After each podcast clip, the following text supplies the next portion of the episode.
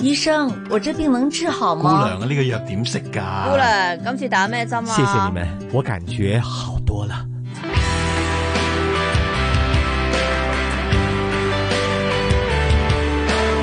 医护从新出发，主持杨紫金，嘉宾主持关志康。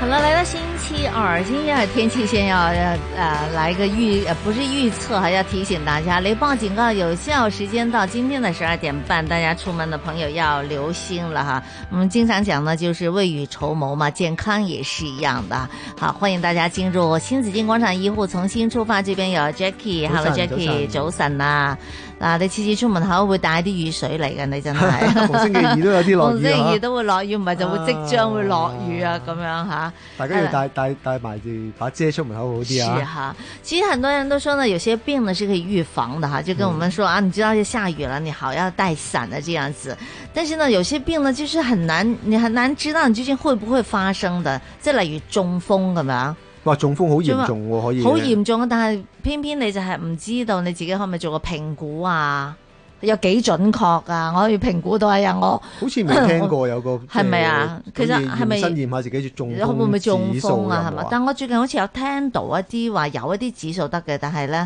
不如我哋問下唔知得唔得醫生啦。啊， 問下專科醫係生咪啊。專科醫生啊？今日請嚟神經外科專科醫生黃炳康醫生。Hello，黃醫生 Hello，你好早晨啊大家，Derek，係早早晨，晨早早晨，晨早晨，係早啊晨。請 教下你啊，中風啊，不過好大題目喎，呢個啊，有時都見到啲人話突然間中風，好似好大件事啊，嗯入醫院啊，跟住又半邊伸咗唔到啊，又唔知點醫啊，好似真係晴天霹靂咁樣啊！係係啊，好多時候係好嚟得好突然嘅，係啊，嗯，應該點樣去預防或者點樣評估呢一個咪有冇得風險啊評估噶啦？頭大先家啊好我哋中意就問啦嘅，有冇得評估咧？係咪有個水晶球咁真係好樣驚話俾你聽啊？幾時會中風咧？咁嘅樣。嗯咁誒，坦白講，冇乜一個魔術水晶球咁樣，醫學進步咧都冇辦法可以預測得到一個人幾時有機會中風。大家可能都聽過啦，即係其實中風咧係越嚟越普及嘅，尤其是係人啊，口好老化多啦。後生都有啊，嗬。係啦，跟住後生又有機會有啦。咁係其實發現咧，中風係好多嘅成因嘅。咁好多人都有機會有，講緊每六個有一個有機會有哇中風嘅機會，六分之一啊，六個人有一我個都有幾機得會。人驚喎，你係又啊嚇親六 Jackie 啦個人有一個有機會，哇！啊一生裏面有機會係有中風。咁你話咁究竟係後生嘅時候定年紀大呢？係咪自己呢？嗯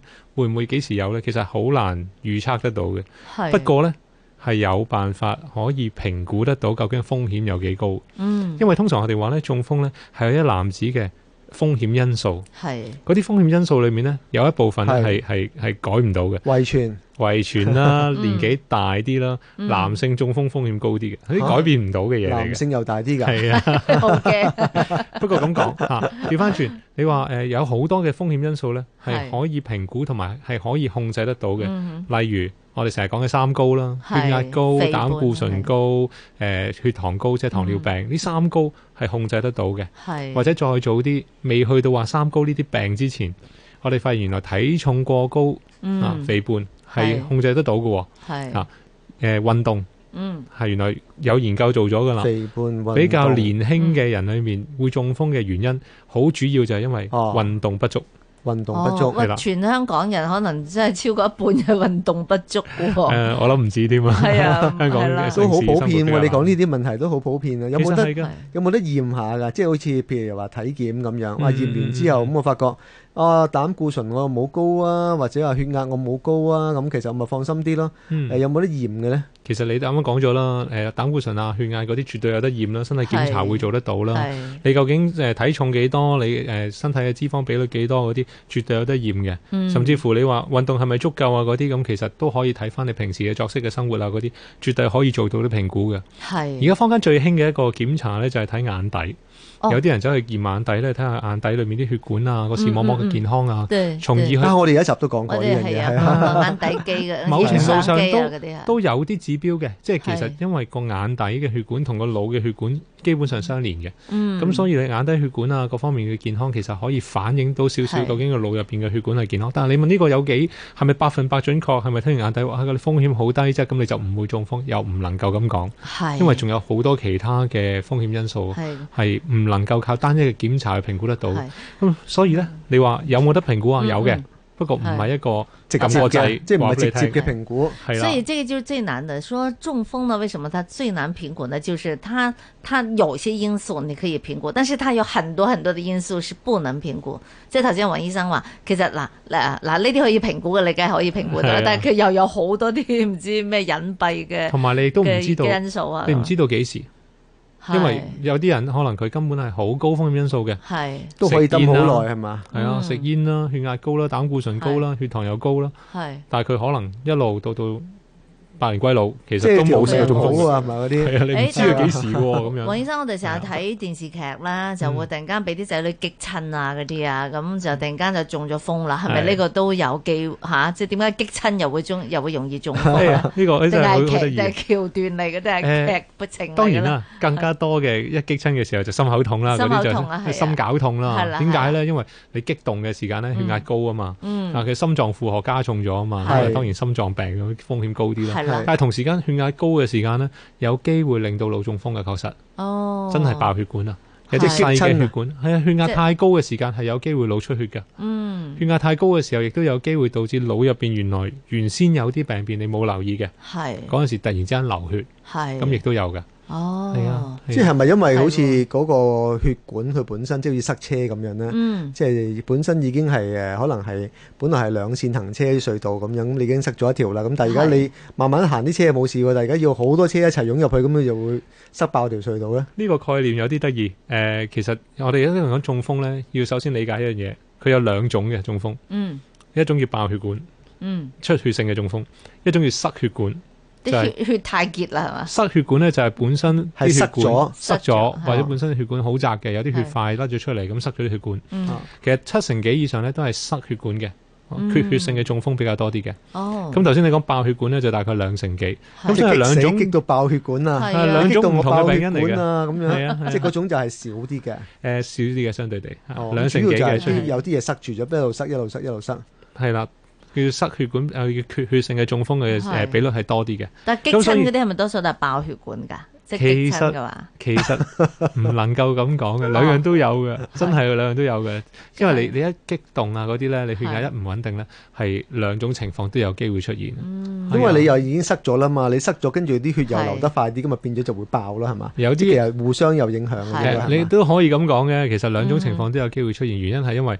你係，你太血壓太高，直接導致爆血管可以啦。嗯你血壓高，令嘅心臟負荷加重嘅時間，可能有其他心臟嘅毛病出現咗，或哼，者係個血壓變得唔穩定嘅時間，令到有啲血塊形成塞咗佢，呢啲都有機會。咁係咪塞咗？即係好似我哋有時睇啲廣告啊，嗰啲健康食品嗰啲廣告就係話，即係有啲嘢可能有啲需要清道夫啊，因為有啲有啲誒呃嗰啲叫做咩啊、即係溶食血嗰針啊嗰啲啊食咗即係啲誒油膩嗰啲嘢嗯咧，啊哦黐咗啲嘢喺個血管度啊，咁樣係又掃唔走啊，咁樣就塞住咗啊。我一定要講一個好重點嘅嘢，萬一萬一有中風嘅病徵，係係啦，即係誒、呃可能你都聽過嘅，而家成日推廣講談笑用兵，就係、提醒大家有咩中風嘅病徵呢？嗯談就係講嘢唔流利啦，嗯笑就係笑嘅時候歪埋一邊嘴，係用咗啲手腳用唔到，哇啊即係講唔到嘢。笑用面歪，手腳用唔到，咁談笑用兵就要班救兵啦。嗯哦，點解要講呢樣嘢呢？因為你唔好話，哎，我有中風嘅病徵，仲諗住去食下呢樣藥，食下嗰樣藥，誒，係籠底收埋咗啲補藥啊，咁攞出嚟試下咁嘅係樣，或者有啲人話篤下手指啊，試下先啊，咁樣，千祈唔好。嚇點解呢？因為中風一萬一出現嘅話呢，係其啊，實係分秒必爭。嗱以前就話黃金三小時，係係但係依家好似有啲改變係嘛，黃醫生其實確實係嘅。係點解呢？因為依然係分秒必爭嘅。不過我哋發現呢。係以前講咗黃金三小時咧，就係話嗯誒中風病徵開始之後，大概三個鐘頭之內趕一次去打溶血針，嗯係會幫到啲病人嘅。嗯咁所首先啦，要排除佢唔係出血性中風先，係爆血管你再打溶血針嘅，好大件事啊嘛。即係塞咗就要同佢溶溶哦溶血。係啦，如果入去塞咗嘅照話嚇咗個電腦掃描睇到，誒原來佢係塞血管嘅，唔係係出血嘅，係咁就快啲打溶血針啦。嗯不過其實而家講緊呢，已經去到四個半鐘頭㗎啦。哦不過不過越早嘅話呢，係啦，越早越好， 你越好冇睇係啊啦，個展望越好。冇睇住個時間，係啦哎仲係啦有時間咁啊樣同埋咧，其實醫學一路進步㗎。係醫我哋講打溶血針咧，廿幾年之前已經講㗎啦。嗯啊，到到而家咧，其實已經有一啲微創嘅導管手術。係如果係塞血管，係啲比較大嘅血管，腦入邊嘅血管比較大嘅，講緊其實得兩三毫米嘅啫。係不過嗰啲咧如果塞住咗嘅話咧，靠打藥原來唔夠好啊。嗯咁所以而家咧，亦都會做一啲我哋叫導管嘅手術。其實咧就係微創嘅，喺大髀打個導管，好幼嘅膠管嚟嘅。係咁啊入到去腦入邊嘅血管嗰度係，直情用一啲辦法通翻條血管。嗯導管手術即係所謂通波仔啦，係嘛？有少少唔同嗱，如果血管淨係窄咗我哋嘅通波掣嘅，但係去到中風咁危急塞咗嗰啲時候咧，就係啊，唔單止係通波掣啦，我直情要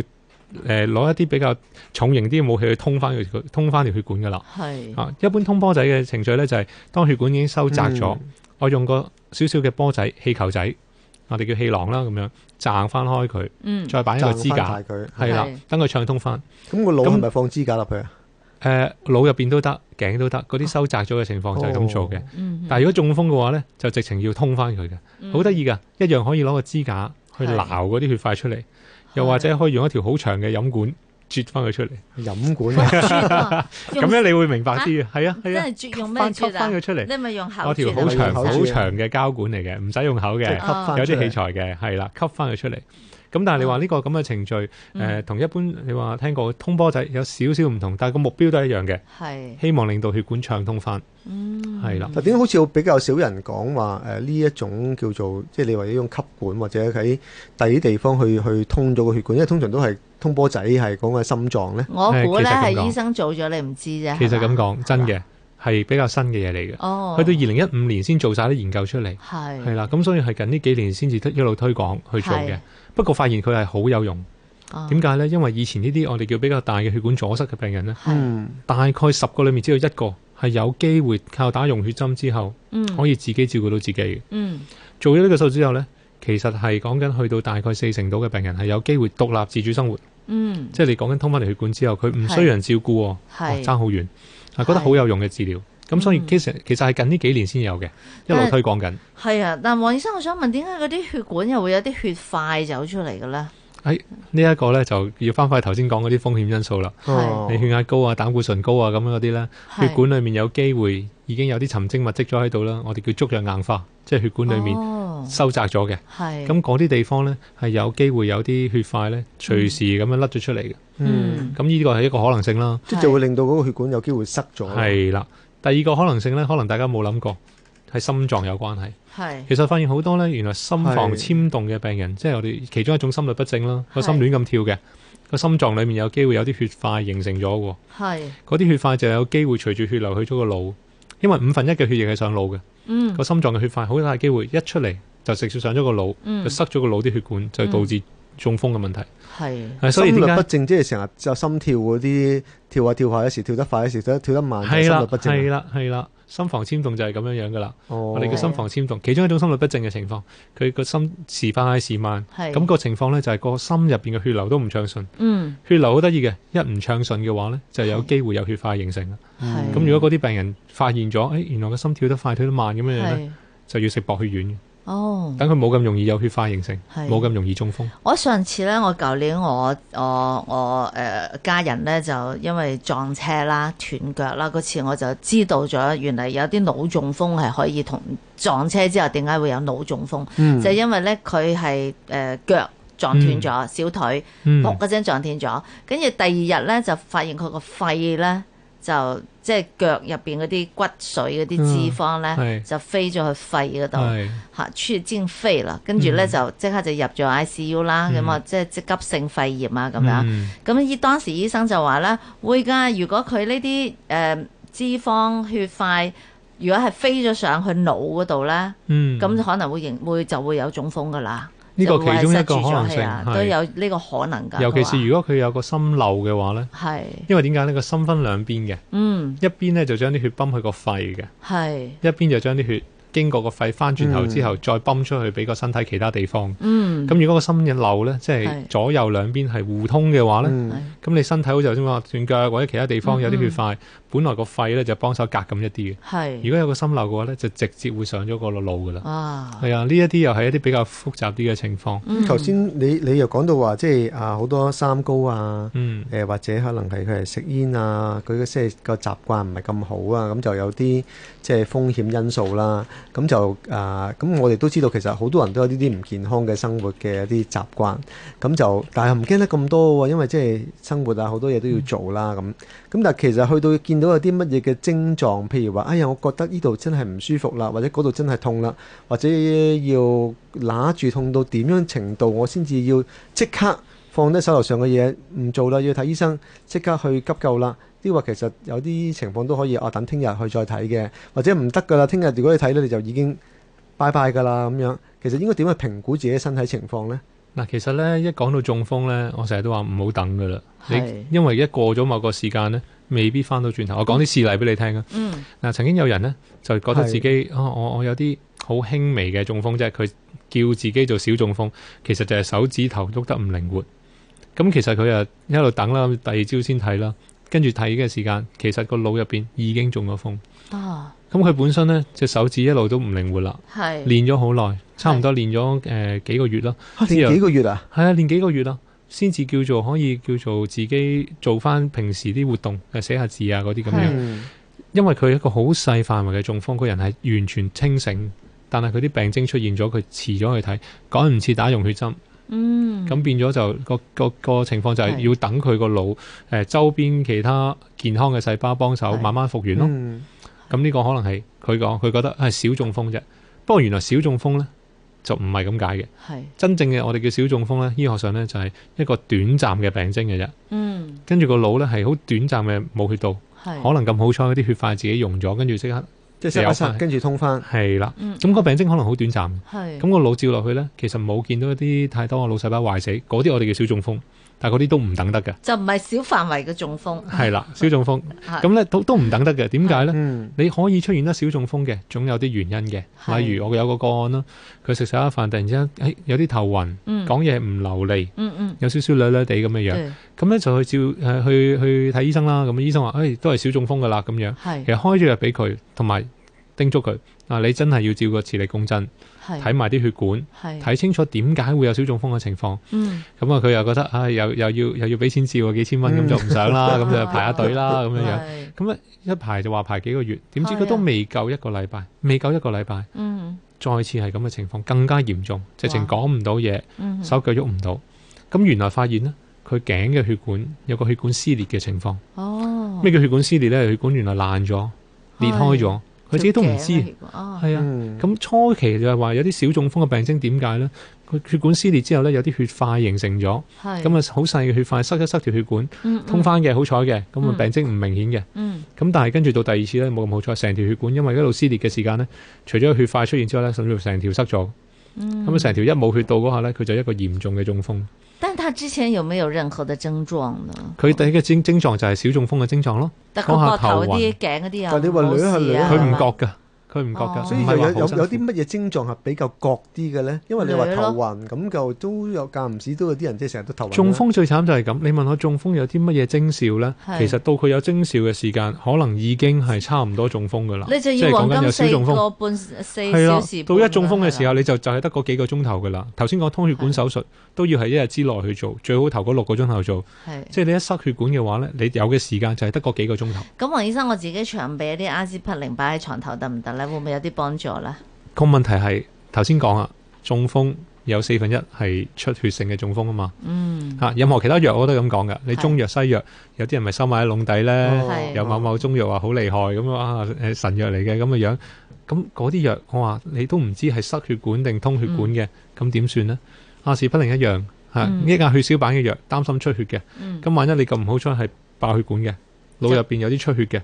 咁就就仲衰啲啊！仲衰啲嘅喎，係啊，我就諗住長期擺定喺床頭，長期擺定喺 床頭可 喂能拍咗先去嗱嗱聲醫院啊唔得嘛，唔得都唔好係唔嘛？好啊，哦係都啊，唔要盡好快嘅求醫啊，其實所。以網上有好多資訊，我哋又要真係小心閱讀先得㗎。所以有兩樣嘢關於中風，我成日都講嘅。第一，有事嘅時間，有咩病徵嘅時間，真係要盡快睇醫生，係一定唔好等，唔好等天光，唔好等過夜，係係等唔到嘅。嗯真第二就係、嗯係真係要平時已經預防好啲病徵，嗯啊，生活習慣係要控制好嘅，對。係啦。其实我也有个小例子哈，就是有个朋友，他的母亲呢，就是半夜其实有中风的出出嗯现，但他母亲呢是就很爱自己的孩子嘛，他就觉得是哎呀是不要麻煩家人啦哦，千祈唔好哦麻煩啦，咁唔哦好唔好嘈醒佢哋，天光先是啦，啊佢是啊又唔係話是啊是啊嚴重到。有啲咩大問題，即係覺得可嗯能就係頭先黃醫生講嗰啲症狀啦咁啊。結果咧到到天光嘅時候已經係過咗四五個鐘噶啦。嗯，啊咁所以後嚟真係中咗風，真係攤咗，一路就誒、